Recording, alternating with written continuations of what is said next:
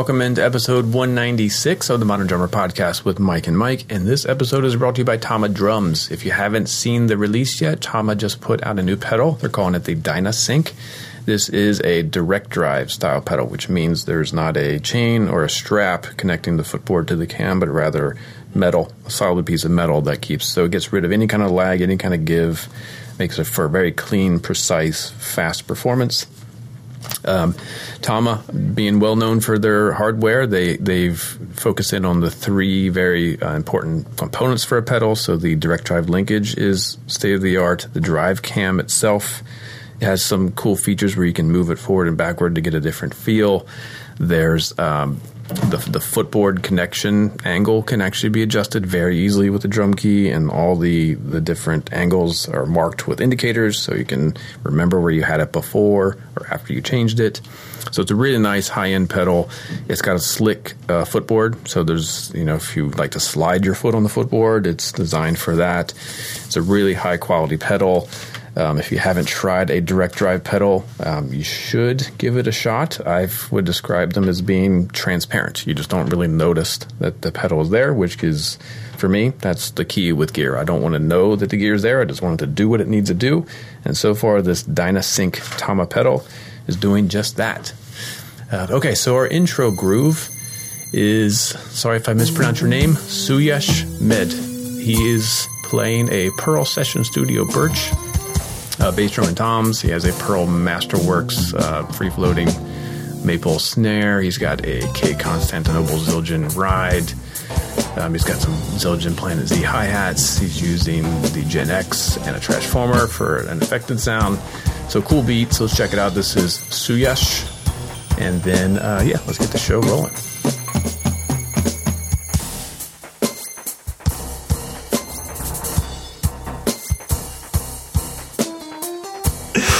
Oh my goodness. Episode 100 and a lot. How are you? 196. That's what hey, I we've yep. got a month to figure out what we're going to do for episode 200. Any, any Oh, we're getting closer every time. oh man. Yes, I'm sure I'll have a camp going on during that time. Get your ass out here, man. Come to Yeah, I California. should. I need to get out. I mean, nah, I- I don't have any breaks, man. Modern drummer executives, if you listen to our podcast, which I highly doubt you do, but if you do, please send Dawson out here. Our campers would love to meet him. You could do a clinic. We'll give you like 50 bucks. Cover your airfare. I'll We're good to go. now. See you. See you in a Yes. couple weeks. Oh my goodness! But that would that would be fun. I'd love to have you here someday for a camp. I'd love to teach a camp with you. Um, Yeah, that'd be I think fun. that'd be a lot of fun. Okay, quick. I'm going to ask your outside opinion Okay. on something before we dig into me being gone and all that other stuff. I have a friend who lives in the UK. We recently did a little uh, Instagram video together just to cheer people up and let them know that there's room for everybody. Him and I do not share one single endorsement. Nothing. Sticks, heads, drums, cymbals, all that. Uh, I would say the only thing we have in common on gear is that we both play the same practice pad. That's probably it. And Okay. neither of us are endorsed by that practice pad. We just happen to play that pad. Okay. What do you think the likelihood is that we can get support from our companies if him and I go out on a clinic tour together, whether it be in the US or the UK, and the whole point of the clinic tour is that we don't play any of the same companies. Like it's like a play what you dig clinic tour. And the point is we don't share a single endorsement. We still and we love our gear. Like I feel like that would be positive for the industry, but I don't know if our separate companies would be on board with it, right? No, I mean, just being on the on the the inside of doing festivals with multiple sponsors. I mean, once you start putting competing banners on on stage, it. it you know, it can get a little squirrely. Yeah, so that's why I'm Who's thinking going to be the highest banner? Who's going to be the biggest banner? Who, I mean, all that Man. stuff comes into play, and I love that kind of stuff. I love confrontation. Not like fighting, but just I love you know, just sticking it to the man. I, dig mean, that stuff. And I can tell you from personal experience over the past year, trying to do more independent clinics with no sponsorship, it it doesn't really work. Even it's just a Mm-hmm. No, of no, I the mean- system just isn't set up for that. Right. I mean, even financially, we wouldn't be able to do it unless we had our endorsements backing. But it, it it's almost to the endorsements like, well, you think you're pretty awesome, right? What does it matter if there's a Tama kit right next to me or a Pearl kit or Zildjian cymbals? And then it's like, put up or shut up. Like, I'm proud of my gear. I'll stack it up next to anything because I love it. And the whole point of the tour, obviously, would just be a clinic tour. If you want to come out and see two drummers, that's great. But the real point is like, look, we don't want to sell you on anything. If just hit things in a shop and pick out your favorite. And if, especially if you don't have endorsements or any serious brand loyalty, to be able to be like, I dig those hi hats from that ba- brand, and I dig that ride from a different brand. Oh, Yeah, that's Man. why you'll never be CEO of a of a major business. that's why. That's why. Like when people pitch me that kind of stuff, like, okay, listen, here's what we're going to do. We're going to put this influx of 250k, and then we're going to get you a board of directors, and then I just projectile vomit on their face. I'm like, I don't. That is so not what I want. I want to run a business based off of good vibes and feeling, which I understand is anti-business. So, anyways. I brought back some olive oil from Greece. hey, so how was the dude ranch? Was there was it a full on like like cows and things? Uh, there were horses, wild boar. Uh, they had a whole uh, whole pen of deer, which was really weird because in Northern California we have wild deer. I mean, Yeah. you have deer on the East Coast, everywhere. right? Yeah, all over the place. Yeah. you have deer, They're right? delicious. hey now, hey now. To PETA and to vegans everywhere, just so you know, I had uh, cucumber and tomato this morning for breakfast. So, anyways, so yeah, so they had animals everywhere. They had mini horses, and what I didn't know is that this ranch is open to the public. It's massive. I mean, acres and acres and acres. It's massive. So, and on a typical Saturday, they maybe have three thousand kids that come to the ranch for the entire day. This place is What? huge. What do they do? Just like pet the animals? They hang out, yeah, and they learn about nature. They so imagine a dude ranch that then is like in the basin of surrounding mountains. So everywhere you look, all you see is mountains and trees, and then you're just like in this valley uh, that was turned into. So I guess the way it worked was uh, the the lady that runs it now. Um, she, her father owned the land, and he was a huge fan of American Western movies. So he just, I'm right. assuming he was very wealthy, and he built a dude ranch, uh, like a Western ranch. And it's weird. All the all the buildings are named after famous American cities, but they're kind of Greek. So it's like, like you can see, it starts with New Orleans. And then after that, it's like five Greek letters. so it's like New Orlaskaskopis. You're like, what? it's kind of funny. Um, Indianapolis. I'm like, what? so, anyways, really cool. And yeah, so on a typical day, I mean, they have thousands of, of people there, and it's a destination for Greek school children, I guess, Uh-huh. to come there, learn about nature, pet the animals. But I mean, there's there's full uh, soccer fields there. There's basketball courts. There's swimming. Everything you could ever think about, uh, think of for camp. And then what they had was they had three rooms where the teachers were. So myself and Derek Roddy taught in one room. Then I had a second kit in another room with an amazing Greek drummer named George. Uh, I'm sorry, Mike Kapelidis. Uh, so him and I shared a room for different classes that I was doing. Then Chris Coleman and George Kollias, they shared a room in a different area that was probably, I don't know, three or 400 yards away from our rooms. And so hmm. as the day went on, we all taught, it was really cool. They had 45 students from 16 or 17 different countries. And on day one, there were 15 red bracelets, 15 blue bracelets, and 15 black bracelets. and it starts. And it begins. Juno! Juno! So, anyways, this commercial Juno! break is brought to you by. thank you, Tama. Your pedal is amazing. We're going to let you take. what is she freaking out about? I don't know. Juno! Come here! Okay. Well, whatever. I'm just. I can't even start. Okay. In three, two, one. So, anyways, uh. Juno, come here. Come here. That's enough. Thank you. Get in here and lay down. I love you. Oh, lay my. down. Okay. bracelets. You're talking about bracelets. So the campers got to pick their own color of bracelets, which divided everybody up into three groups of 15.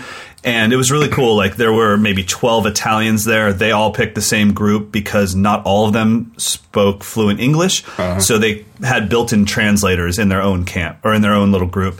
And so, yeah, so I would teach each group every day. Uh, I teach the red group, the blue group, and then the black group. And then uh, Chris would do the same, George would do the same, Derek would do the same, and Mike would do the same. So it was it was a lot of fun. And I just I've never been so inspired to play the drums as I am right now. I was kind of in a a little bit of a low point, not like a depressed point, but more of like a wandering the desert, just looking for like something to be inspired by, you know. The epic Um, dude ranch. Yeah, that's it. And then, then I got it. Um, so what and- and was I mean, it? What kicked you in the gear? couple things uh, seeing chris coleman teach you know i've known chris for a long time but i've never seen him teach and he's obviously just this perfect blend between stand-up comedian motivational speaker and great drum instructor.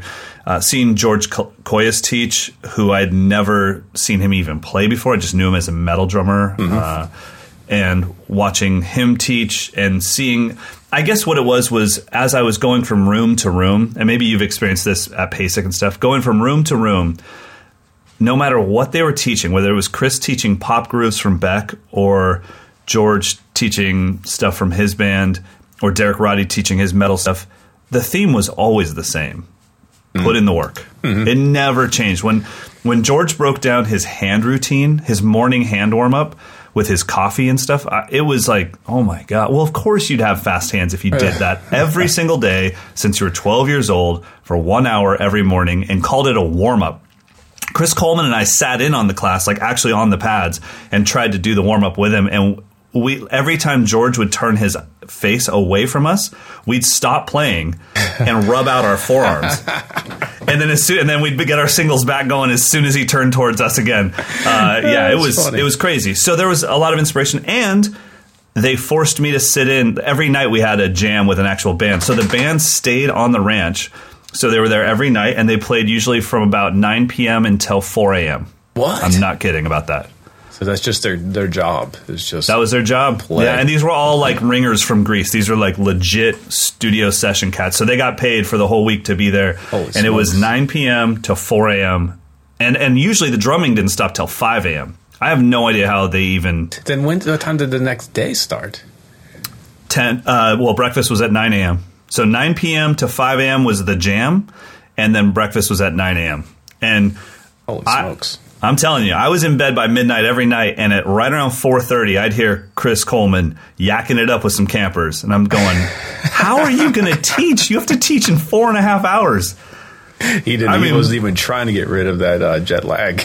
No, just- he's like, I'm just, I'm going to go through through it. yeah, so it was, it was fantastic. I highly recommend everyone check it out. It's probably one of the most affordable camps going on right now in the world. Uh, if you want to check it out, just go to labmusiceducation.com, labmusiceducation.com, and you can check it out. I think uh, if you're if you sign up early. You can have your own room on this ranch, so you don't share it with anybody for a thousand euro. So that's probably what about thirteen fifty dollars. Oh, no clue. right on. I, I would say it's it's about there. So it's five days. On the last day, we went to a Mediterranean beach and just hung out by the Aegean Sea, and then uh, had a big barbecue at the end of the night. So it's it's a lot of fun. So definitely check it out. And then uh, yeah, uh, I, that was my first experience with Greece. So I had a lot of fun. I sat in on the jam. Uh, I will give a disclaimer because I'd never heard of any of the songs that they had that they were playing. The drummer, it's a little embarrassing, but the drummer from the house band, who was one of the coolest cats ever, actually had to play the beat for me on the kit first. Nice. Yeah, I, was like, dude, I don't want to play. He's like, no, you got this. It's a really simple tune. I'm like, ah, it's fine. I just, it's just the endings. I hate the freaking endings where we all look around and I go flat. Da ba da da da da. Nope. Cat doom sata doom. Man, we're still going. I hate that stuff. So, anyways, so he was like, okay, just so you know, it's kind of a syncopated vibe. So he got up on the kit for and played like two bars of the groove. I was like, that's fine. I got it. And then uh, yeah, sat in and it was it was awesome. I had a blast. So really good stuff. so, what was the songs? Were they like American pop songs or what was I it? guess so, but I'd never heard of any of them. The only one that I recognized through the whole night was "Love Rears Its Ugly Head" by Living Colour, and I was like, "Oh, come on!" That- I mean, I could. That's like the one song I actually know note for note. Oh And God, that's I not would a have loved to play that. typical like cover band gig. Although I've played it a bunch, that one's tricky. There's, the whole thing with Living The- Colour for me is the drums sound simple, but when you when you remove the drums and listen to what's happening around it, it's weird. There's like odd times and everything. You know, and it's. I feel like it's it's one of those things where you don't realize how much of the song is built around the drums. So when you try to jam it, the song doesn't work. You have Yeah. to know that drum part note for note. Yeah, it's, it's pretty crazy. I think that's Yeah. that's a case study. Like when I was learning, um, well, that song in particular, there was nothing for me to like anchor my listening to. It was like if you don't know it, you just don't know it because the guitar Oh, part up. Mm-hmm. is kind of similar the whole time through, and the vocal part is kind and of you think different. th- you think that two bar phrase boom boom boom don't don't don't you think that's the song and then you realize there's so there's thousands of parts that get you from every single section and it's only drums you know Yeah, and then there's all these little hits where somehow the bass player memorized it, the guitar player memorized it, but you didn't memorize it. But it was led by you. It's it's tough. So if anybody wants to have some fun transcribing a song that seems simple, check out "Love Rears Its Ugly Head." I believe that's off of what "Vivid" by Living No, Colour. that's off the second album, uh, Times Up. Time's up. Yeah. Uh, so check that out. That's the great Will Calhoun on drums. Good, good stuff. All right. So what's been going on with you, pal? Gosh, I don't know what has been going on because we haven't talked, you know, over a week. In real time. Yeah. It's just been a lot. I mean, it's been, I'll, I realized that when I get to the end of June, I'll have gone over a month without a single day off, without some kind of work commitment. Wow. So, you know, a couple days ago, I kind of hit the wall like, man, I'm like, I think I might get sick. But then today, whatever, I'm good. Let's just roll. you know, I've got to learn a bunch of songs for this weekend. I've got a clinic Okay. on Saturday, and I've got to, God, I've got to teach a, a workshop on publicity on Sunday. So I'm doing a Friday gig, like an early night gig. I'll be, you know, done by nine or something. Noon clinic on Saturday. Another gig at six. Saturday night, and then I got to get up early and drive to Wilmington to give a workshop at 10 a.m. on Sunday, and then come home. And all of this is four hours away, like driving. And I'm assuming you don't have. Monday off. that's my weekend. Good God. Goodness gracious. so you know, it's you know nice work if you can get it, but sometimes I'm like, why did I agree to all of this stuff? At least I'll be able to buy I- a new stove if I want to, or something.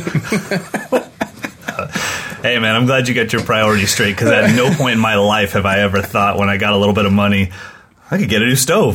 That's what I need. No, it just even breaks. if I needed one. oh my goodness. Yeah, no, I feel the same. On the way home from Greece, it went uh, 11 hours from Athens to Philly. Quick layover, get through customs, all that. Then five and a half hours to Phoenix, Arizona two hour layover, then an hour and a half or two hours to Sacramento, then a 45 minute ride from home to, or from the airport to home. And that's the moment where I go like, I don't know if I keep, want to keep doing this. And cause on the way there, on the flight there, all I'm thinking is I am going to Greece to play drum set. Oh, yeah. This is amazing.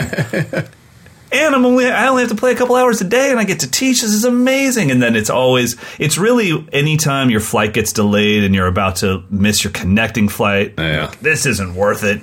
So we all go through, we all have our ups and downs. Speaking of ups and downs, let's talk about cymbal chokes. Ups and downs. So How was that segue? cymbal chokes. So I don't do a lot of cymbal chokes. Um, actually, in fact, very rarely, unless I need to. But uh, Jost Nickel has me curious to check them out. So he wrote an article in the current issue, which is July. Uh, what's he call it? Creative cymbal chokes, adding color to your fills. So he, instead of doing the cymbal choke, I think how we all think of it as being like a tight accent where the whole band hits together, he's incorporating the choke within fills. So he's hitting the cymbal with the left hand and then choking it immediately afterwards with the same hand. With the left hand. Yeah, that's the right the, key to the fill. Right, that's the key to Jost's chokes is that he's choking it with the same hand. And I think what happens, the other thing that you'll notice when you when we show you guys the audio example is he a lot of times when we choke the cymbal, if you think about the theme to Rocky, bzz,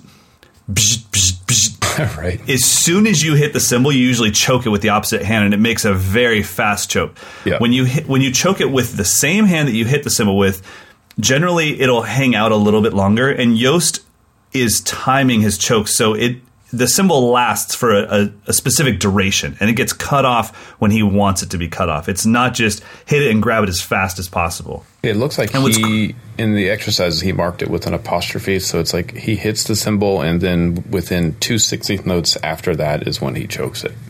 Right. So the the choke, the grab, if you will, the grab is is in time and it's Yep. thought of uh, like it's a duration. And I so he's thinking it or hearing it as he's turning a cymbal on and then he's turning it off at some point in time. Mm-hmm. It's the same way that that we open our hi-hats. We don't always go you know 16th note open. That'd be very staccato. Sometimes we let it ring out for an entire eighth note or even more before we close our foot and he does the same thing. But i think you have to almost hear it to understand what we're talking about. So let's play a little audio of it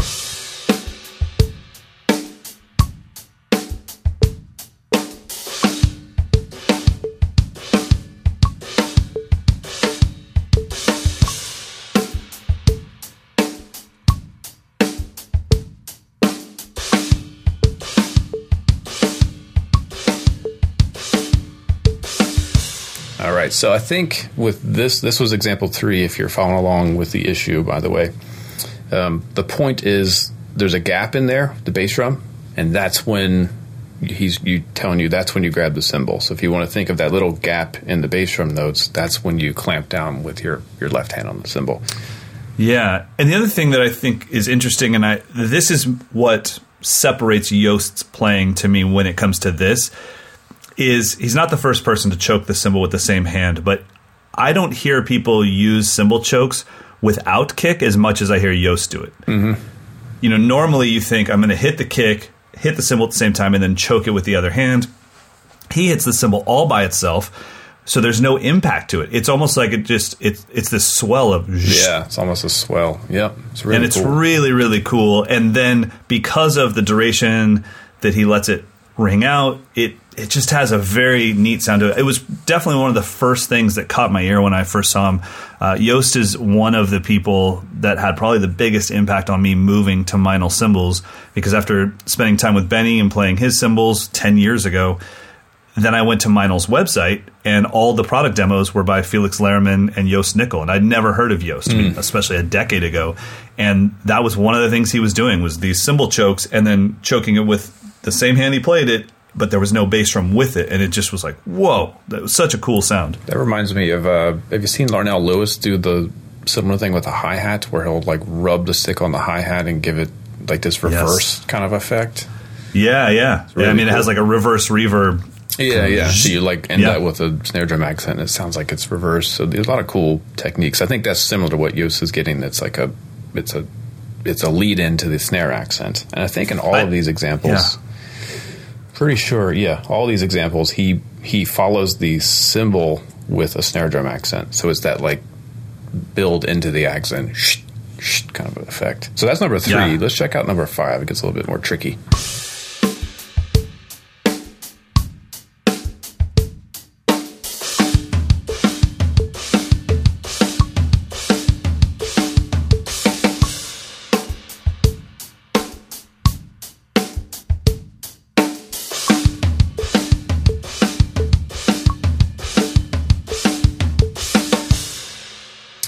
So it sounds like he's playing something similar but different. But really, I think the only thing different between number five and number three is he's hitting the floor tom in that gap where the bass drum between the bass drum notes.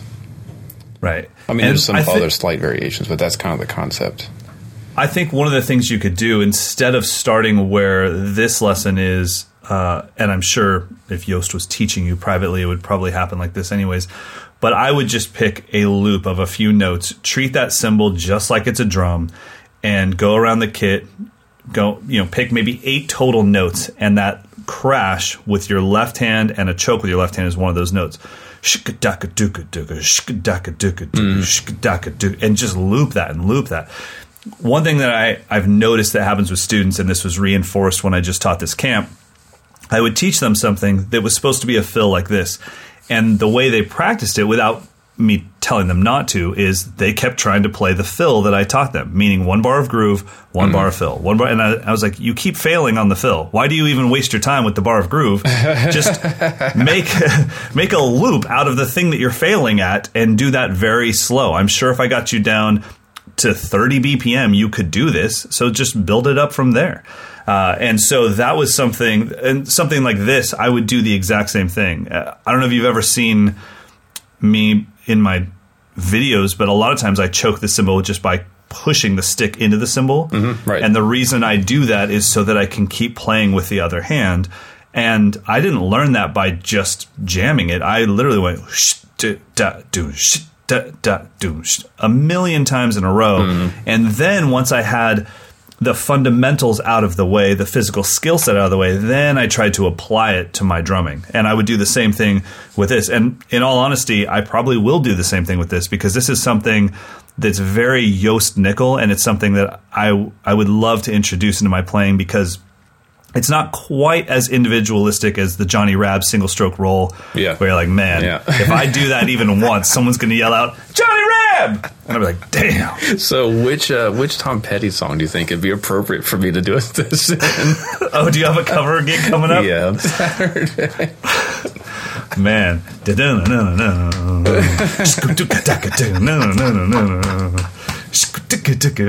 yeah, yeah, running down a dream. You got it.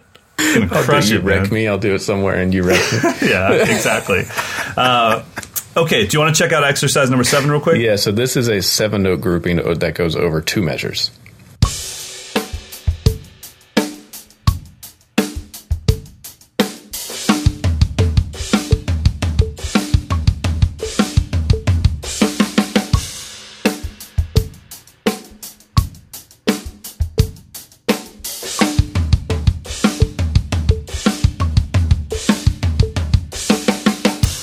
So that is really, really Jost. And what I mean by that is Jost is, I think a lot of times we think that we got the modern odd groupings from maybe Benny Greb or some more modern guys. I'm telling you, a lot of it came from Udo Dahmen at Pop Academy, which then came also from Jost Nickel. He had a huge influence on that. But the one thing that uh, odd groupings are not new, musicians have been doing it forever. But Jost is really, really known for playing them and teaching them in two bar phrases. So that's kind of his thing as he's going over the bar line. A lot of us get scared when we do sevens and we round it off at the end. Dump, dump, dump, dump, dump, dump. I'm out. And we're done. Right. You know, like, uh, yeah. and a one. And Jost is really good at getting that one E and a two E and a three E and a four E and a one E and a two E and a three E and a four E and a one. And Yeah. that's what's happening here is once once you get over that bar line with groupings of seven, and then that the thing that you want to anchor onto is a cymbal hit with no bass drum, so there's no impact. Mm-hmm. The one of the seven is very shaky to the listener, and it's really cool. It's pretty cool. I wonder if he studied Indian classical Indian music at all, because I feel like this, like repeating the exact same thing three times, is is heavily inspired by like tabla, and I wonder. I had to ask him. I yeah, I'm, I'm sure that uh, that whole world of the modern pro guys with Pete Lockett and Steve Smith. I mean, it's it, at some point. I think really a lot of it started with Pete Magadini because he he came up with all this polyrhythm stuff once the Indian guys made their way to Berklee back in the 60s. And the late 60s is when that explosion was happening with Ravi Shankar playing with the Beatles and all of a sudden we're getting Indian influence and then we started thinking, okay, your society and your your civilization's been around a little bit longer than us. You might be more rhythmically advanced than us. Yeah, It wouldn't be horrible for us to take some influence. yeah. That stuff. Whenever I hear someone really ripping on tabla or whatever, it's oh, it's a whole It's- different world. I mean, yeah, it's any, anything Indian music, African music, Brazilian. I mean, Yeah. Cubans. It's like, what are we doing here? We're playing Shooky all night long, and, and struggling, like struggling. struggling with it. God, I just can't find the pocket.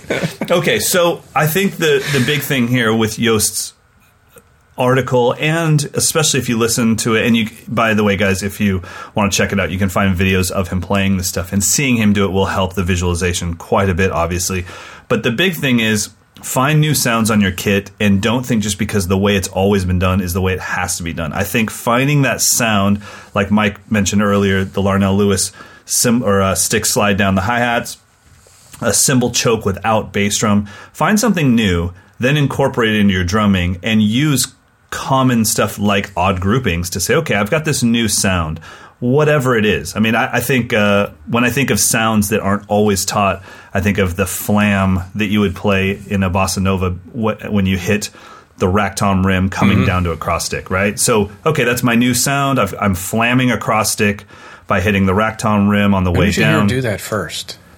Who did I hear do it yeah. first? God. Me- I don't know. I mean, maybe Airto on a Modern Drummer Festival. I can't think of who it was for me. I want to say it was like Billy Ward or somebody. That's a know. good one too. On his big time video, you think, yeah, or maybe. maybe. even his modern drummer video. Yeah, maybe. I can't. I don't know. I yeah. know it was not that long ago that I saw some. I mean, fi- within 15 years ago. Yeah, I, yeah, no, I can tell you exactly where it was. Uh, William Paterson University graduate Jane Monite, jazz vocalist, had uh, covered "Waters of March" by uh, Antonio Carlos Jobim, and the drummer was playing like a jazz bossa nova, and he had this, and I just, and that that's one of the oldest YouTube videos I have, huh. and I just thought. Did that dude just flam a cross stick by hitting the rack tom rim on the way down? And then I took that into just all my swung grooves, you know? Oh, um, interesting. Yeah. Yeah, that's a sound that a cool I don't thing. use often. I don't play like it's rim a sound- clicks anymore. Actually, now that I think about it, I just don't do it very much anymore. So anti rim click. All right, everybody, check out Jost Nickel's article. It's called "Creative Creative Cymbal Chokes." It is in the current issue of Modern Drummer magazine in the Rock and Jazz Clinics section. All right, so our featured artist is hard to believe, never been on the cover before uh, Nicko McBrain from Iron Maiden. First, first modern drummer cover in 2019, and he's been in the band since 1983. I want to say. Yep. Really? He's been in his first album with with uh, Iron Maiden was Piece of Mind 1983. So, good things come to those who wait. Yeah, and I got to say he's somebody that personally, I, I kind of missed this era of rock almost. Yeah, this was totally. when I was getting into rock, this was actually the the taboo part of it. My, my parents yep. were like, no, no, no. You don't listen to Iron Maiden. You don't listen to Judas Priest. We'll let you go Poison and a little Motley Crue, but it stops at Motley Crue. Which in the long run is probably so much worse. oh, totally. Well, well, we didn't have the internet yet. We didn't know what Tommy was going to do. But at, at the time, that's kind of where it stopped. So I didn't have a chance. Keep it classy, Dawson. Uh, I didn't have a chance to get into this but it always blew me away every time I got to the UK, like how this guy was just always there. And because I remember seeing all the drum festivals that were happening, and it seemed like he was headlining the drum festivals. And mm-hmm. I was mm-hmm. going like, who? The dude from Judas Priest? Like, is he that good? I, have just never seen him play. Well, and he's an Iron still, Maiden, by the way. right. Yes. But it, you know, it, it wasn't somebody, I don't know. It seemed like maybe it was somebody that was famous for being an Iron Maiden, which is different uh-huh. than being famous for being a great drummer. Yeah, and I so I just didn't know, and he, and he's still doing it now. Yeah, I mean, it, I was just looking at a little bit of history because same thing. Like I, I think you and I are probably ten years too young to have had this stuff really be because yeah. I, I think of like the earliest experiences with music for me was when new wave took over. Well, new wave was was a the antithesis of British heavy metal. So I, it just sure. didn't it didn't fit in my aesthetic. Even going back as far as being a five year old kid listening to, um, I mean, even Tom Petty. He had uh, what was that first video um, with the Alice in Chains theme? I mean, it was surreal. Well, what, Alice, yeah. in Alice in Wonderland. What the Alice heck was in Wonderland? What was that song um, called? Um, is, was it on. You Don't Know How I Feel? No, you know it. Anyway. Doesn't matter. I was an MTV kid, and everything was. You know what wave. matters is you have a Tom Petty cover gig coming up. You better figure this stuff out. I'm okay to not know it. That's not on the set list. Thank God. I know what you're talking about, though. But anyway, I mean, they're they're they're massive. I was just looking at their their history. They've sold over hundred million copies uh, throughout their career. Um, I mean, they're they've been rated as the top metal band by a lot of different publications and stuff. And, and I think what what is starting to bring me back to them is when, like, I'm I'm a big fan of Brann Dailor with Mastodon. Mm-hmm. sure. And there's something about his vibe in the metal genre that, that I find palatable not being a metalhead. Like there's something mm-hmm. about it, a little bit more of a punk kind of a vibe or something. And now I'm starting to see that a lot of that's coming from Iron Maiden. Like just the looseness and just rocking like Motorhead and Iron Maiden and some of that like just just going for it metal rather than super Right. precise and using triggered everything, this and that. I mean, they're they're pretty loose and they're just rocking. So I'm starting to I'm starting to finally dip back into it. And just the fact that they've been around that long, it's like you can't not have a lot of respect for it. Yeah, and it does seem like right now they're not out there doing the all right, let's head over to Tokyo or to Singapore and just try to keep this thing going. Like when they play, there's still enough Iron Maiden fans. Yeah, everywhere. Yeah, oh yeah. No, absolutely. Like it's it's kind of crazy. And So, so, we need some listeners who are who are Iron Maiden fans, like from back in the day, to give us some input onto you know what is it about the band because I don't. I think it's cool. I mean, it for me, it, it's the it's the over the top kind of like comic book stuff that I don't have a taste for. Like I just don't have a taste for that. I'd write. I'm just Yeah. more of a. I grew up with punk, so if it wasn't serious or or like silly skateboard stuff, I wasn't Right. getting into like fantasy world kind of music at the time. Um, yeah, but- I I agree. There's something about it that either you get it or you don't. yeah, but I can tell you right now, my not getting it 100% stems from not giving it a try. It's way different than certain aspects of jazz that it's like, no, no, no, I did it. I transcribed it. I, I played it. I gigged it. I tried everything I could. It's not my thing. This is more like, I don't think it'll be my thing, so I'm not even going to touch it. And that's, that's on me. I, I don't want to have a lot of that in my musical background. I want to always give something a fair shake. So I think this will be one of those things. Now, talking about something that we both know a lot about, who the hell would think that you talk about his ride Iron- cymbal. no, no. okay, No, we'll get in. We'll get. I his okay. If you guys see his ride cymbal, just know it's not his tech's fault. It does look like his ride cymbal fell down and the tech didn't pull it back up. That's how he has it. But I'm not going to talk about that. Who would think by thinking about Iron Maiden and Nicko McBrain, would you think he's playing a Sonor SQ2? I just I, yeah. I mean, well, he's a recent. Wow. he's a recent shift over from Premier, which I even think, more crazy. Yeah. What? Like, I if you just said bet a week's pay, Nicko McBrain, what does he play? I'd be like Tama.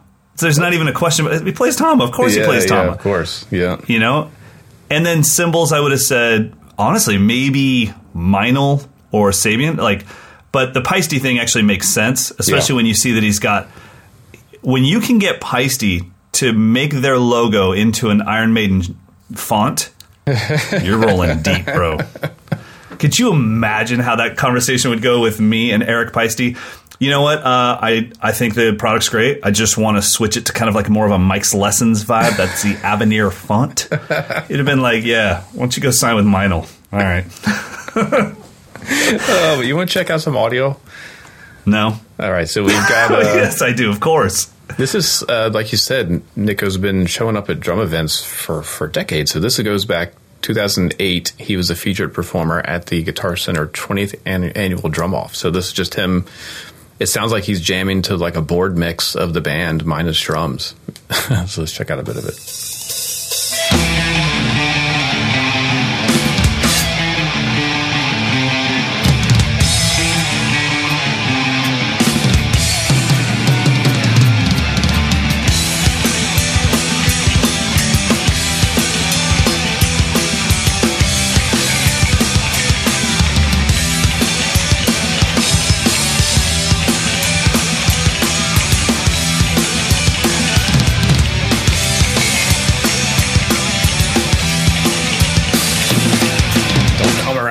More. Good lord, that's Yes. okay, so I can tell you right off the bat, just from watching that little clip and hearing that little clip, why I could see how many drummers, why I can see why drummers love him, and that's the fact that it's fully tangible. Yeah, he is fun. flawless at doing that, Yeah. but you watch that and think, I think I could do that. Yeah. You don't realize how one you would need a lot of work to be able to do it as clean as he's doing it, but you kind of feel like I think I could do that. You know, Mm-hmm. It's kind of Um, and sounds so- to me like it's like um, a more kind of rough and, and tumble rush. You know, like Yeah, not as precise a- and clean. It's just it's more of like just go for it, play a lot of stuff, just have fun. Right, but it, it it also, like I said, I just think if you had a gr- a great set of fundamental skills, you would feel like, okay, give me two days and I can learn a, a, a maiden tune, which is awesome. But now also hearing it. There's no way that dude could be any other cymbal artist than a Paiste artist. Like that crystal clear Yeah. ride sound. That ride sound. I don't think the I one mean- in that clip is the one that's in the cover story, but that's his signature sound. It's it's a Yeah. what he's using now is a 22 inch signature reflector bell power slave signature model ride, and that's just like sounds like metal ride cymbal to me. Yeah, I, I totally agree. Yeah, there's there's no way that the last time he was in the studio they didn't say, "Hey, can you just hit the ride once?" We're just gonna just want to hear it. It's like you know you're you know you're sampling that. So uh, very cool stuff. Well, guys, if you want to learn fun. more about Nicko McBrain, you can check out the current issue of Modern Drummer. He is on the cover of it, and there's probably about 680 million videos of him on YouTube if you've never seen him play. So check it out. Probably. All right, what are we at? What second segment are we at here? Don't you need to do an ad? oh, right.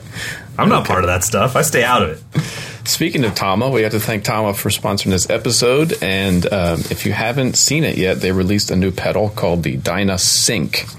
This is a direct drive pedal, which means there's no chain or strap. It's all metal linkage that connects the footboard straight to the cam. So there's like zero flex or give to it. Um, it's a really cool pedal. They sent me the single and double to review, um, and I took the single home to just give it a initial testing. Um, and it's it's a hundred percent transparent pedal. You just it just does what it needs to do. I didn't have any. I didn't even think about it, which is cool. Um, but the cool features that they added, you can adjust the footboard angle very easily. You can adjust the um, you know the, the beater angle independently. And there's all kinds of little little tweaks that Tama is known for. They've got oily bearings, which reduces friction at the heel plate. Um, you know, the bass drum clamp is really well designed, so it's not going to slip off. The chains are easy to just pop on and off. So when you pack the pedal up, just like they they didn't they didn't overlook any detail, but it's a very slick, simple, um, fast, but not super lightweight feeling pedal. Um, so check it out. Well, and there, Dynasync. there's a lot of things also that I haven't really seen that much of. The being able to adjust the footboard angle so easily, awesome. Uh, the slidable cam, that's Oh really yeah, cool. I should have mentioned Back that because I did. that's I did mess with that. I didn't even expect that to have as much of an impact as it does, but it really adjusts the the weight of the beater. I felt like the Okay. further the further away it is, the the heavier the beater felt. And I- I would say for somebody like me that's become very accustomed to a specific pedal, the one thing that I think, especially if you're already an Iron Cobra player, that you might have been waiting for is if you don't like having such a, I don't even know how to say it, um, a, a textured pedal board. This has a very smooth pedal board. So if you're an Iron Cobra player and you love the action and all that, but you, maybe you play in socks, this is your jam because it's Yeah. a very smooth pedal board. The only thing I can see is that there's a little bit of indentation where it says Dynasync. Yeah, and it's right in the middle. It shouldn't it shouldn't cause any issues. So yeah, it looks Yeah. it's a great pedal. Initial testing. We'll we'll come back to it for a full review, but definitely check out Dyna hyphen Sync. So D I N A hyphen S Y N C by Tama. Especially if you're into the classic direct drive style. Boom. Dig it. All right, so let's um, let's check out this funky snare drum. So Calderwood Percussion is a company in um, Boston that I ran across them at PASIC maybe last year. They had a whole drum set made up of rope tune like colonial style looking drums. Uh, and it just, immediately was like, okay, that's weird. No one's ever done that before. Let me, let me hear this thing. Um, so we got to talk, and then I realized that they, they actually build, they're kind of well known for making like traditional rudimental style, like rope drums, like marching drums. It is a very weird thing to see a traditional rope tension drum with, you know, the felt strip and everything, and then a modern throw off. Right. yeah. So that's I was like, is that a trick throw off? that's the difference between Calderwood and some of the other, uh, you know, colonial snare drum companies. They they can do the complete traditional historic style, but they actually focus more on modernizing it, so it's just an easier drum to work with. Um, so that's the rope side. But then they also just they just make great drums. Um, the the owner of the company used to work at Harmonix, which was the creators of Rock Band. Oh wow! And, and Okay. he's not a he's not a drummer per se. I mean, he he can play drums and he teaches drum lines and things like that. But he's actually a, a trombone and a bassist. But he was doing sound design for Harmonix, and so they were building their own instruments. That's what they did. They needed some weird sounding drums or whatever, so they would just build it and sample it. So he just became a drum builder by default. Uh, so the drum we have for review, I think what we'll do is we'll actually drop in some audio of the rope kit as well. But Okay. the drum that we're actually reviewing in this issue is a more quote unquote normal. It's a piccolo snare. It's a three three and three quarters by twelve inch seven ply maple drum. Um, it's but it's funky looking. So he got some fabric, some brocade Asian style fabric, and that's the finish on the drum. Yeah, the finish is out of control. I mean, you've got these anodized hoops and lugs that are almost maybe like a violet or purple, Yep. and then the fabric just I don't even know how to say it other than it's I don't know, it's just happy Asian koi fish dancing Yeah. around on your snare drum. Right. Right, and then but the sound, and you'll hear it when we play it. The sound is is pretty versatile. This is almost like a step up from that piccolo that we all had back in the day, the little cheapy pearl jobby. Um, and but I was really surprised how versatile this thing was when you took it through the tuning ranges. and it's only two hundred and seventy five dollars. So can't beat that for a handmade drum. So let's check it out. This is so I'm going from very high down to very low on this little guy.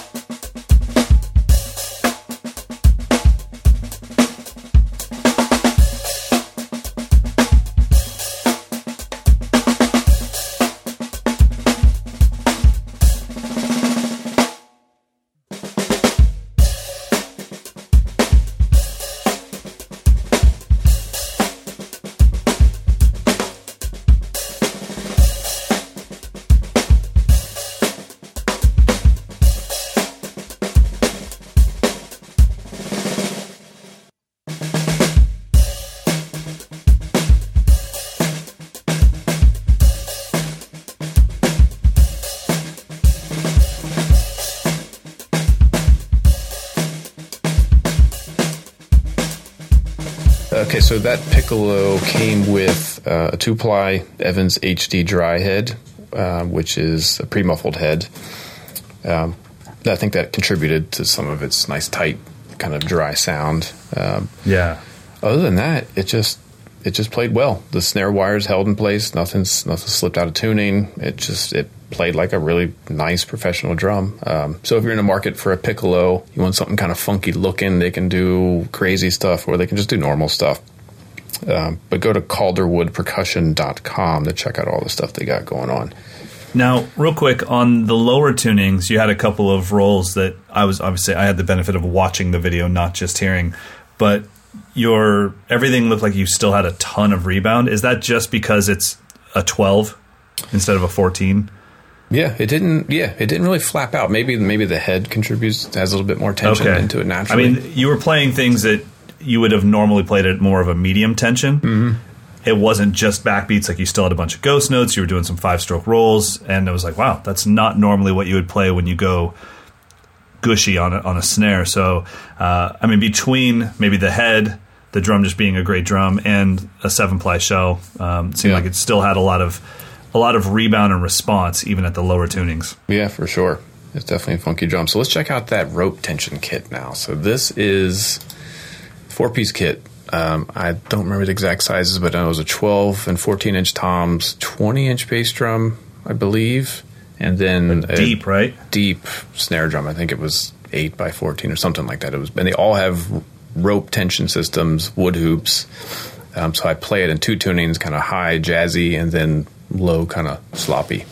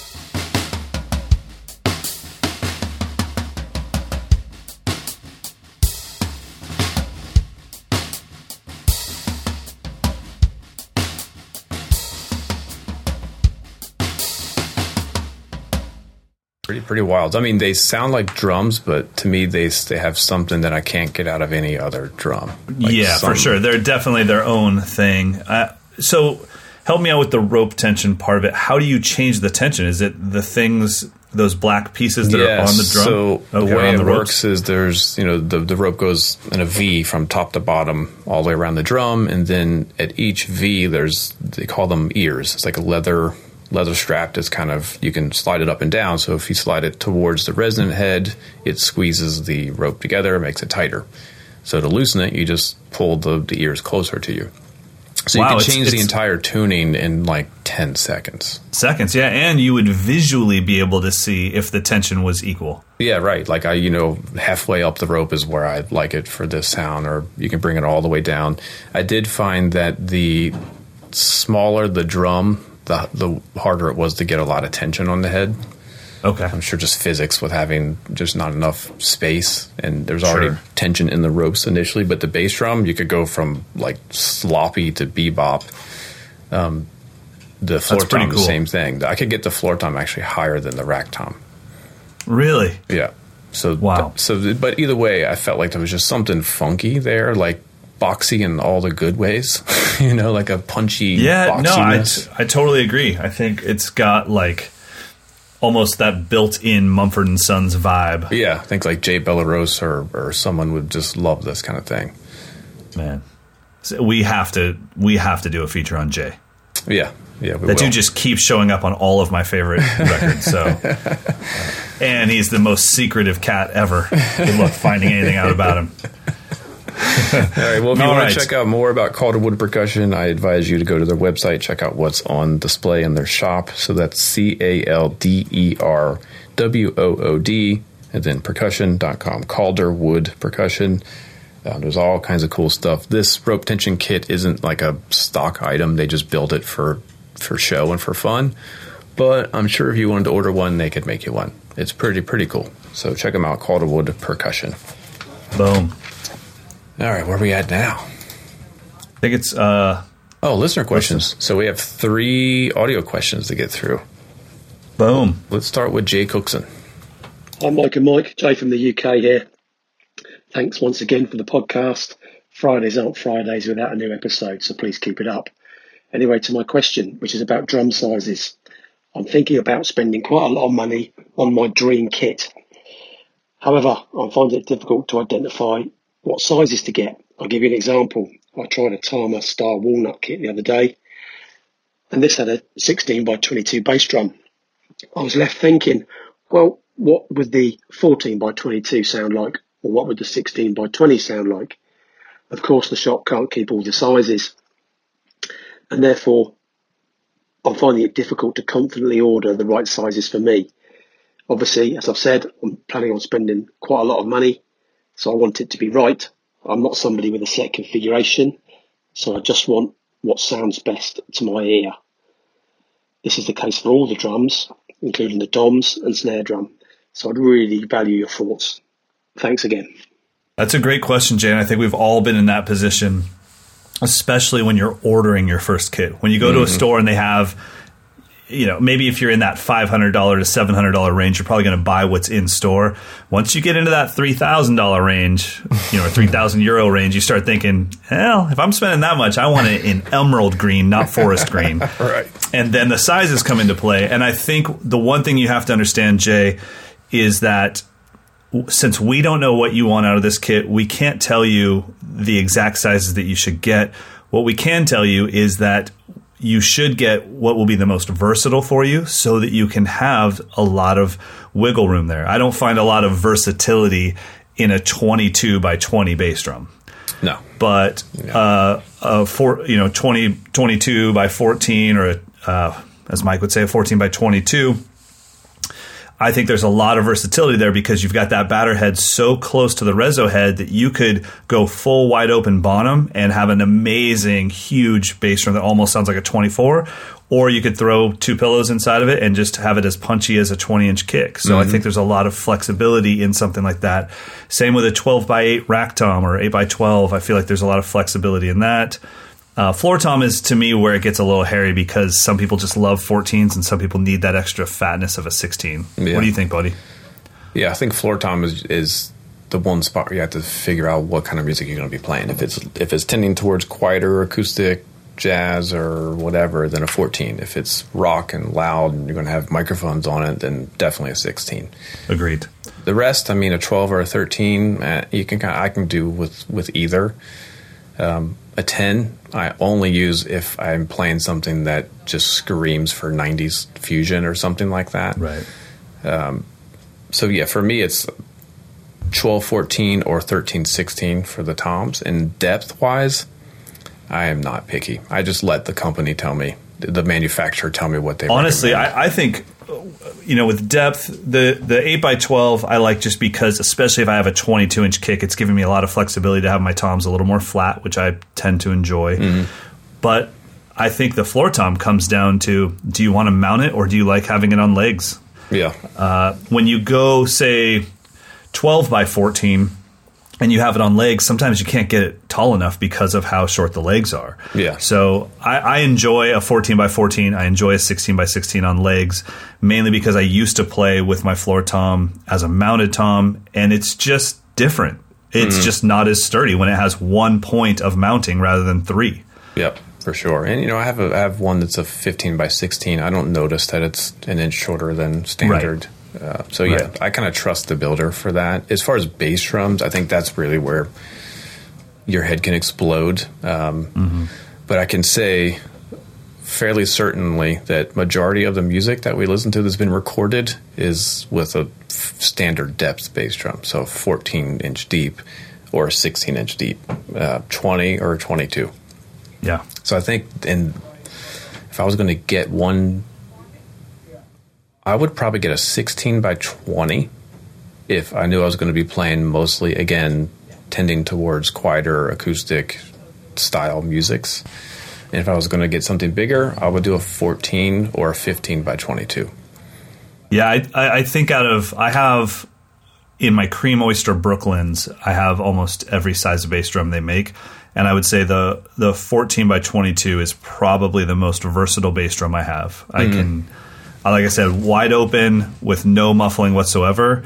and it'll shake this room. Yeah, and right. then I put two pillows inside it, and it goes kick. Yeah, yeah. And uh, so I would say that's probably the most versatile that I, that I own. So Hope that helps. Let's go to um, Nick Murray. Hey, Mike and Mike, this is Nick from Poughkeepsie. Uh, I just had a question about soloing in a jazz context. Um, I often play these jazz jams where I'm the house drummer, and either I'll get an entire form to myself, like 32 measures of a solo, or there'll be trading fours with the other musicians. Um, I just wanted to know what your approaches are to both of these different types of solos. Like, is there a method that you have when you're trading fours? Do you try to copy the other musicians, or and when you have a solo to yourself, do you try to develop an idea in just 32 bars? Like, just wondering what you guys think. All right, thank you. That's a great question. We could probably do a whole hour episode on how to solo. you know? Agreed. I mean, going from that world of trading fours, which is to me much more conversational, than Yeah. to taking a solo, still in a musical context, than to open solo, Yeah. where th- th- those are three totally different skill sets. And I feel that there's one common thread to all of that, which is practicing your improvisational skill set. Mm-hmm. Can you improvise in the moment? Uh, but in a four bar solo, I'm not going to really tell a massive story. I'm just going to kind of keep things going. Now, since you probably have done much more recent jazz stuff where you're trading fours with somebody, are you taking their last four bar phrase into consideration when you start your four bar phrase? I would say not very often. I mean, uh, other than are they playing loud and fast, or are they playing quiet and, and Okay. and slow? you know, Sure. and then I would decide do I want to contrast it or do I want to complement it. But I kind of caution against what what's kind of known as Mickey Mousing, where it's you play a rhythm and I'm going to play it back, and you play a rhythm and I play. Right. it. I think if you do that, it should be limited to when you want to make someone laugh. That's kind of its function. Like uh, I can play that right back to you; it'll be funny. Did you ever see? I think it was like uh, the Bass Day uh, jam with uh, Victor Wooten and then Steve Smith on drums, Uh-huh. and they're literally call and responding for for a while, and it is it's cute. It's Yeah. not. Uh, it's not deep. It's not. It's kind of impressive, but it's more than anything. It's kind of cute and kind of cheeky. Here's one thing uh, with that. When when do you feel comfortable going slightly into the fifth bar. I hear this a lot where like maybe a sax player is trading fours and they don't finish on the one of the fifth bar. They kind of Yeah, they just I- fade their way into it. Is I that think- do you have to really trust that the person knows how to keep track of four bar phrases Yes, to do that? That's not something that I would ever do if I'm playing with people that I don't really know they're playing inside now. Right. That's something like if you're a band and you've been playing for gigs for a year and you've been trading fours on this tune for a year and everyone knows what everyone's going to do and you're like, hey, let me let me just extend this three beat pattern into the next bar. Right. Then Yeah, do yeah. that. but I wouldn't be like Totally. sitting at a jam session and I'm going to be the hippest guy in the room and start playing to the end of two after every form, that kind of stuff. Yeah, because I mean, there are people that use, they kind of are relying on you a little too much and they're waiting for your crash to be like, well, now I'll start my four. Uh, And it's like, well, I, I don't want to crash on the one. Like, you should have been, you should know where you are. We're feeling this in four bar phrases. Okay, so we leave that behind, and that's just kind of its own thing. You're picking up your cues based off of the intensity of the soloist, if anything else. Yeah, and I Um, think the biggest piece of, of advice would be always go back to the melody. Like always be singing or referencing Yes. the melody throughout the entire time that everyone is trading. If you can't hear how what they're playing is building off of the melody because it should be in some way. If they're playing a, a guitar, piano, or a horn, their their vocabulary is limited to the chords and the scales that relate to that melody. So I always hum the melody in my head while I'm playing through a tune. So then I always have that to fall back on. Like I don't know what to do. Well, let me just hint at the shape of the melody for these four bars, and Right. or if I know the bridge is is a totally different vibe, then when I get to that part in my trade, I can go a totally different direction with it. So it's always referencing the form and the melody and the structure of the tune. It's never just like you play four bars, I play four bars. We just keep doing this until we get where we run out of ideas. It's always Yes. You're playing the A section, I'm playing the B section.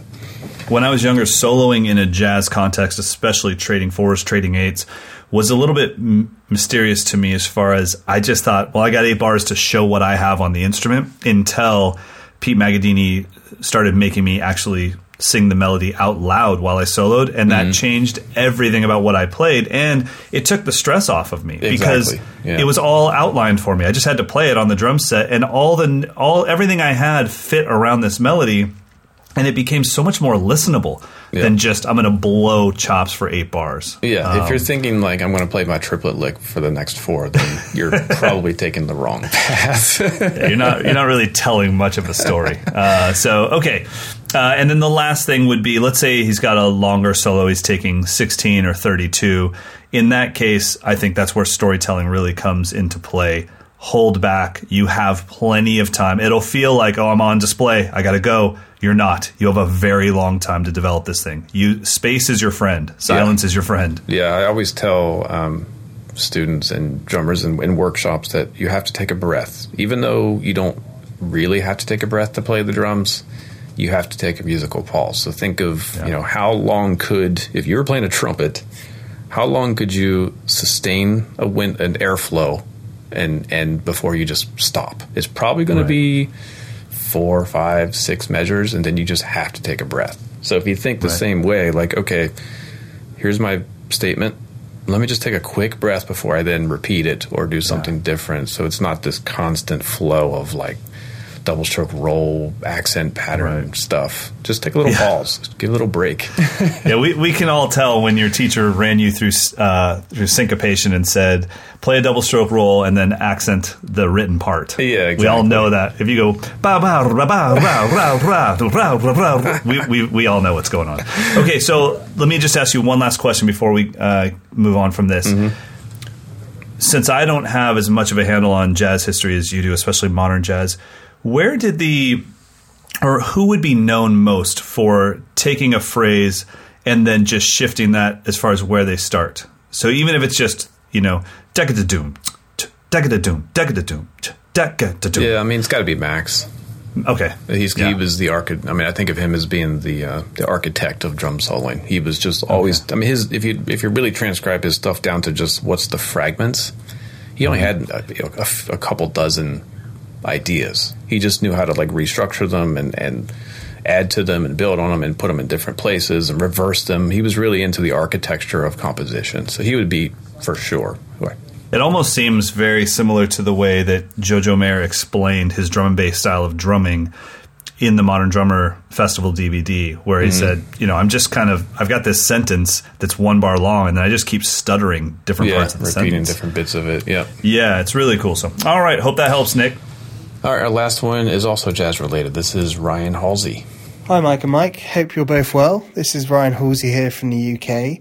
And I've got a question regarding sort of jazz playing in general, really. So I've been working on some independence phrases between the bass and the snare. You know, for example, boom, gut, gut, gudum, gut, gut, something like that. And I'm just wondering when it comes to actually playing jazz time and I'm feathering the bass drum, at what point do you consider it a good point to stop the feathering to prepare yourself for that accented phrase on the bass drum? And then also, how do you get back into the feathering again? Do you immediately hit the feathering on the downbeat of the next bar, or do you just kind of bring it back in again when it feels appropriate to do so? Any feedback would be appreciated because there seems to be loads of resources on lots of rhythms you can play, but not much mention on how you actually tie that feathering and those phrases together to make it sound more seamless. So, any help would be hugely appreciated. Thanks very much. What a great question. Because that is one of those things, just like he said, you're not going to find that in a lot of books. Mm-hmm. If the drummer is feathering, you're not going to hear it on a lot of records because you don't know when they're feathering and when they're not. You Yeah. almost have to be going to jazz shows where Yeah. you can see the drummer's foot. Yeah, exactly. And I think my answer is a cop out. If if you're thinking about it, then you're you're thinking too much about it. You know? It's just stop when you need to stop, and then don't feel like you have to come back in right away. Give yourself a couple beats after the end of the phrase or something like that. It really, for me, it's just I think maybe it's the following bar. So if I get to a part Yeah. where I'm having to use the, the bass drum in, in the figure, it might be by the downbeat of the next bar where I'm kind of settled back in. But I don't. I have never once thought about it. Um, Yeah, I would say if anything for me, it would be probably start up on the next hi hat, so on the two, because I probably came out of the phrase on the uh for some upbeat somewhere to give it forward momentum that I'm not going to nail the one. So I probably wouldn't start the feathering until my other foot starts again on the two. Um, Yeah. But I mean, just like you said, it's never the reason why I think that's such a great question is I've never thought of it myself. yeah. And obviously, my jazz background is much different. It's more saving a jazz drummer's hide when they can't make it to a gig and there's 13 minutes till downbeat. And they're like, okay, it happens to be in Folsom. The closest drummer's Mike. We'll call him. He can do it. At least, at least the gig will still go on. But even in that case, I'm never thinking, am I feathering or am I not? And the other thing is, feathering has a specific role. It's you don't do it because the jazz drummers of late did it. You do it to fill up the low end of the room. So Yeah. you can feel when you should be feathering and you can feel when it's unnecessary. And I think Um, in most modern situations where if the bass player has an amp and maybe the piano has a mic on it and the horn players Right. with playing with a mic on it, you really don't even need to do any of that. I think it's just for me it's helpful just to keep you grounded, keep the time Yes. kind of centered and also to keep you from playing too much if you're always having to keep time with your feet, but I think by the time we got into like 1965 Tony Williams, he wasn't really feathering a ton. So, you know, I wouldn't feel super pressured to do it unless you feel like your beat just needs to be centered a little bit. Yeah, I'm with you. Cool. All right. So it's time to. Oh, we need more listener questions. We have plenty of emailed ones, but I like the audio stuff too. So if you don't mind recording yourself, send it over to mdinfo at moderndrummer.com. Now it's time for pick of the week. So mine is directly related to that 15 minutes of jazz nerdery that we just had. so we should start with mine. Bring it. I am a huge fan of Lewis Nash, but I've kind of stopped paying attention for whatever reason. And I overlooked a great record that he did. It's a duo record with the saxophonist Steve Wilson. So if you go to iTunes or Spotify, or whatever, just look for Lewis Nash, Steve Wilson. You're going to find this record. But in particular, there's a track on there that's just drums. So um, Lewis is playing his version of Freedom Jazz Dance, which is a, a pretty classic, standard modern jazz tune. Uh, so what I want to do is play the not the original, but play the Miles Davis version with Tony Williams. You can kind of hear the melody and the shape of it. It's real kind of disjointed and and vertical sounding. And then we're going to listen to Lewis interpret that melody on the drums. So first up is the Miles Davis version. Right, so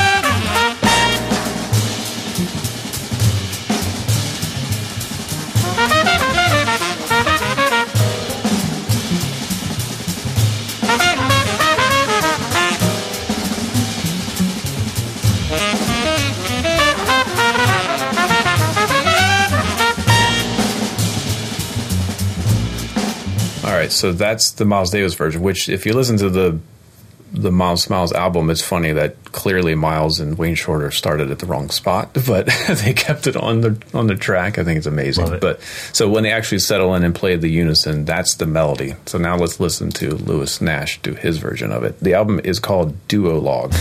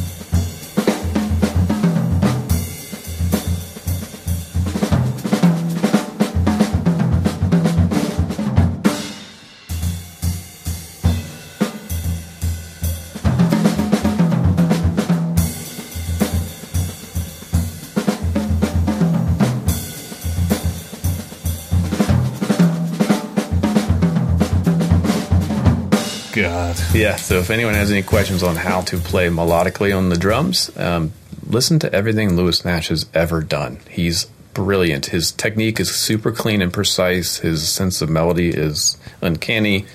Um, his language is, is is amazing. So Lewis Nash, Steve Wilson record, Duologue. The whole record is great, but that was Freedom Jazz Dance. Absolutely awesome. All right, my pick of the week is a little bit different. It's a tip of the week. So, this is for all of you out there that are trying to be a little bit more productive with your practice time. Are you familiar, Mr. Dawson, with uh, the term habit anchors? Nope.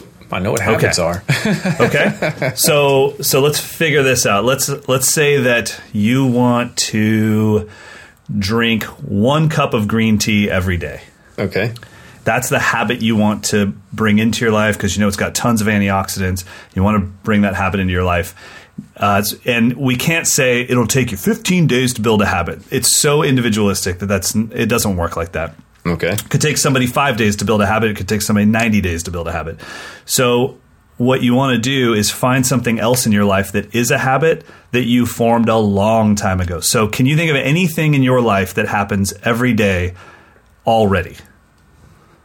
Could be brushing your teeth, anything that's just like, God, I don't yeah, even I think mean, about it. I just do the it. first thing I do, uh, my morning ritual is is kind of ridiculous. I have a glass of water with lemon and uh, vinegar in it every day. First thing, Okay. moment I wake up. That's every single day. Okay, perfect. So that would be an easy habit anchor, which would be you just replace that with green tea.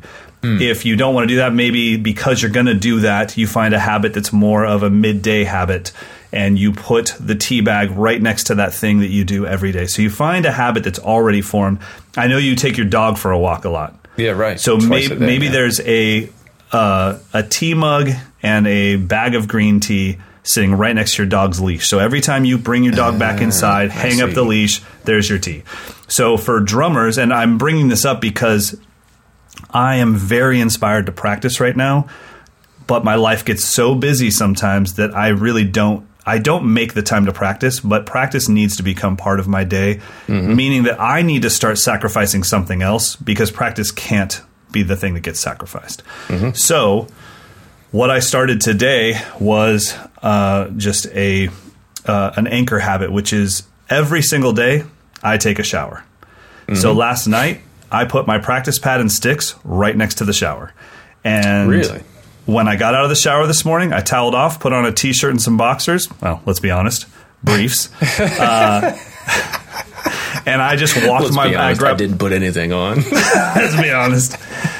It's the way that I do Skype. You know, he only sees from the waist up. What does it matter? So, anyways, so I got out of the shower, toweled off, put on my t-shirt, uh, and then went on down. Uh, and my my pad and sticks were right there, so I didn't have to remind my. It was like, okay, I went. I I did all the trouble of putting my pad and my sticks next to the shower. You're a loser if you walk past it.